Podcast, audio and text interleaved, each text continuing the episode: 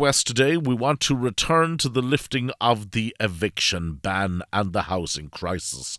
Well, the consequences of the housing crisis is no longer confined exclusively to humans, as it's now emerged that it seems that families that have pets, that have animals in tow, moving from one property to the next, are also being impacted. The Leitrim Animal Welfare Association have recently reported that a large number of people are surrendering their dogs due to the homeless crisis. Now, they claim that the situation is where families maybe lose one home, have to move to another, that landlords are being very, very picky and have the right they feel to choose, and in many cases are instructing potential tenants that if you are going living in their property, then you will have to do so without pets. To back this claim up and to tell us about her experience, I'm delighted to say we're joined by the Leitrim Animal Warden, uh, Megan Gaffney, who's on the line. Good morning, Megan. Hello, how are you? I'm great. Thank you for taking our call. And as a result of the actions here of landlords, um, facilities such as yours, which is based in North Leitrim, are witnessing a big, big increase in the demand for your services. So, how serious is it out there at the minute? Very bad. So, every day we're experiencing about five to ten surrender calls a day and the majority is housing related. So it's either to do with moving or facing eviction or they're already homeless. And the worst thing about it is there's no emergency accommodation to facilitate dogs and the majority of landlords won't accept pets. So as far as I'm aware, there's 11,542 homeless in Ireland and there's also many hidden homeless that are not accounted for by the government. And what I'd like to relate to is for thousands of years, dogs have been a part of everyday life. Yet Irish society is incompatible for integrating dogs to coincide with this. For example, you can't bring your dog into a shop or a chemist or a library.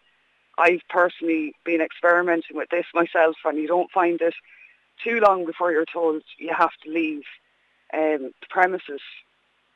But um, one thing that I stated in the post that I put on the page was that depression and suicide, as we all know, is rife in Ireland. And animals help people to emotionally cope in life. And animals can be very therapeutic and help people overcome life's daily struggles just by caring for another sentient being. And with the housing crisis and the surrendering of pets, it's having a domino effect on an already underfunded and heavily constrained sector, which is animal welfare. Mm. And j- just to talk to you about one or two points that you mentioned there, um, you are seeing the evidence out there that um, landlords are choosing now to accept families that if you haven't got any pets, you have a much better chance of getting the property. And you say that society is leading to this by not allowing dogs into, say, restaurants, not allowing dogs into shops. But at the same time, and we haven't got any maybe restaurant owner or, or shopkeeper or anything like that, like that on the line, but wouldn't there probably be maybe health and safety guidelines there forbidding animals going into these premises, and therefore the owners can't do a whole lot about it. Yeah, but um, the thing about like the surrendering of dogs too is that we're also getting the pandemic COVID puppies that were bought. They're also creating pressure on the system as well. And the majority of the time we find that the problems people are having with dogs is they're not getting a chance to exercise them enough and they're possibly, you know, out working a lot. Some people might not have transport to go and bring their dog somewhere, so an exercise for the dog, which is both mentally stimulating for the person and the dog, could be to just walk down to the shop, get their groceries, go to the chemist. And that's including their everyday lives what they have to do as well as yeah. there would be there would be health benefits indeed for for not alone for the animals but for their owners as well. Let's look at the situation where families now maybe are or individuals are maybe having to move from house to house and are attempting to rent a new property. Maybe the, the home that they were in has been sold off or whatever. And yeah. th- there are many cases now where these families that say might have a dog or two along with them, they've been told simply you're persona non grata here. Um, there's no place at the inn. Yeah. Um, it's it's quite a difficult situation. So that's why I've proposed um, writing a letter for landlords to help keep a pet in the home. Um, it's really difficult for someone to surrender a dog, especially or any pet, because pets are seen as family, as a strong integral part of the family, and the majority of cases we're seeing, and I know even from my own experience, it would be like given up on your child.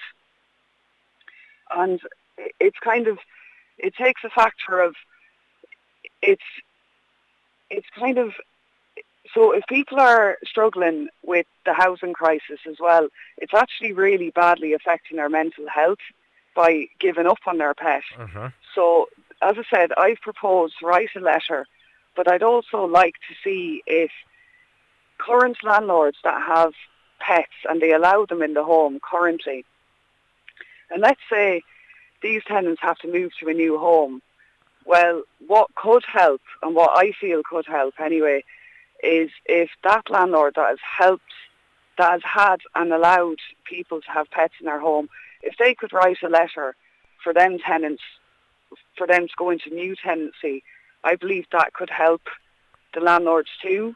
Yeah, they could be um, almost writing a reference that this particular family would have rented a property, had pets, but at the same time were were very mindful to make sure that the property was well maintained with the pets there as well. I'm yeah. interested, Megan, in the letters that you're writing, and, and obviously what you're saying in them there. You've explained. Do you mind me asking? Have they been successful in many cases? Um, I haven't had too many people approach with the letter so far. It's kind of um, normally we're getting the calls and usually when I'm proposing to uh, write a letter, it, it's kind of, people give me their story and I'm associating their kind of personal experiences and also kind of adding the effects that it may have on both the pet and the person. So when someone surrenders a pet, um, especially their dog, they are very depressed in the kennels for a long time in terms of they won't eat, um, they don't enjoy going out. You, you can tell by the dog that they're suffering mentally just as much as the person is. And it, it's very difficult for us to see that in the kennels. And for those of us that own dogs and those of us that are, dare I say it, dog lovers, we obviously would sympathise with everything you're saying there. And it would break your heart to think about your four legged friend being left in a kennel and feeling sad and feeling depressed and missing their owners. But at the same time, you know, landlords will probably come back. They'll say that from their experience previously, maybe that some tenants that had animals with them maybe caused damage, failed to tidy up um, in a proper fashion after them, and as a result of that, the value of the property diminished. So, unfortunately, not all new landlords are going to be pet lovers, and at the end of the day, they will be looking at the bottom line, what profit they can make with the least amount of money maybe they have to put back into it. Definitely, and you know, it can be it can be off-putting to have a pet in the house, especially as tenants. Are mainly people you don't know but with most pets, you'd be pleasantly surprised. It's actually the human that can be the messy one. And I feel that if landlords could be open to allowing animals into their rented home, it would be a major win to animal shelters nationwide. And another proposal um, for landlords that I feel would benefit everyone would be to possibly consider a trial period where the landlord could do weekly checks for the first while to see how the condition of the house is. And I personally think many people would be open to that um, just to show that the house isn't being damaged by the dogs, as you were mentioning there, and it would give a chance for people and animals to live in harmony. All right. Well, I think looking at some very good suggestions, and again, you know, for anybody that has a pet and a dog at home, and as you mentioned, Megan, they're a very, very valuable member of the family, and you dare to think what life would be like without them. They're so important. So you you brought together some very interesting views. Uh, we'll throw them out there to the listeners. We'll see what the response will be. And Megan, thank you very much indeed for taking our call this morning. No problem. Thank you very much.